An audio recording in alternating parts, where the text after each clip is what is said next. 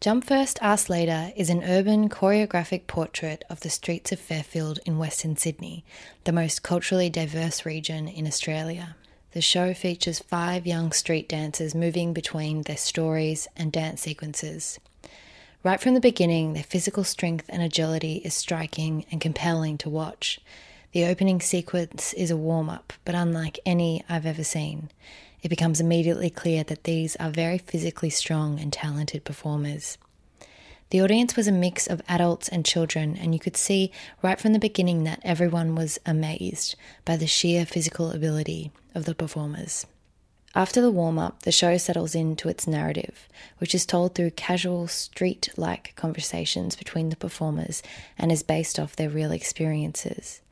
While I assume the performers don't have much acting experience, the conversational moments at times feel a little wooden. They are fundamentally likable stage characters, and the conversations have a raw charm. All the performers are from immigrant backgrounds, and we learn in snapshots the struggles their parents had in coming to Australia and the subsequent struggles these five performers have had finding their place within Australia.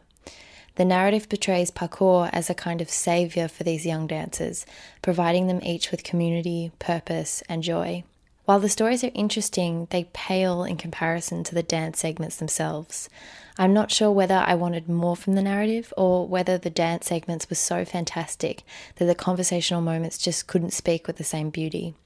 The stage came alive with movement and backflips, beautiful synchronized moments, and jaw dropping acts of physical strength and agility.